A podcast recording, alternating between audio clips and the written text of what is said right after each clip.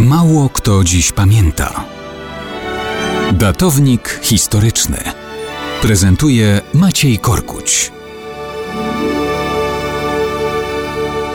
Mało kto dziś pamięta, że 11 października 1505 roku doszło do kłótni pomiędzy synami seniora Monaco Lamberta Grimaldiego. To nie była to byle jaka kłótnia, bo i skończyła się nie byle jak. Starszy brat to Jan II Grimaldi, który po śmierci ojca w 1494 roku objął tron Monako. Jan II korzystał z dokonanego przez ojca wyrwania tegoż Monako spod zwierzchnictwa włoskiej Genui stawiał na Francję, licząc, że jej protekcja zapewni mu bezpieczeństwo. Był więc wiernym sojusznikiem i króla Francji Karola VIII i jego następcy Ludwika XII.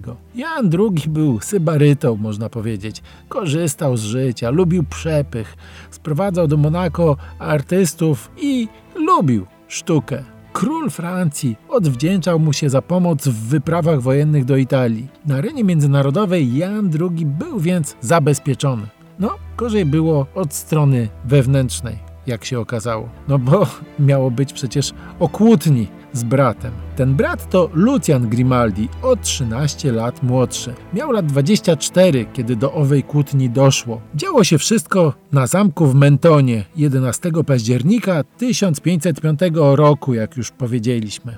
O co się pokłócili? No właśnie, nie wiadomo. Nie wiadomo, co jedli, co pili i nie wiadomo, o czym dyskutowali. Wiadomo, że w pewnym momencie Lucjan swojego starszego brata po prostu zasztyletował. No, takie rzeczy nigdy się nie dzieją po prostu tak zwyczajnie. Ale Lucjan tłumaczył, że to porywczy brat go zaatakował, a on działał w obronie własnej i wcale go zabić nie chciał. Książę Sabaudi Karol III Dobry powinien Lucjana ukarać, ale śledztwa nie wszczynał i Lucjana ułaskawił. Ten w takich okolicznościach został następcą zamordowanego brata jako pan Monako. Finalnie wyjaśnienia te uznała za dobrą monetę zarówno cała rodzina, jak i poddani. A jak było naprawdę? No, do dzisiaj to pozostaje tajemnicą. Skądinąd chyba brakowało zainteresowanych wyjaśnieniem sprawy nawet w kolejnych pokoleniach, skoro to potomkowie Lucjana rządzą w Monako do dzisiaj.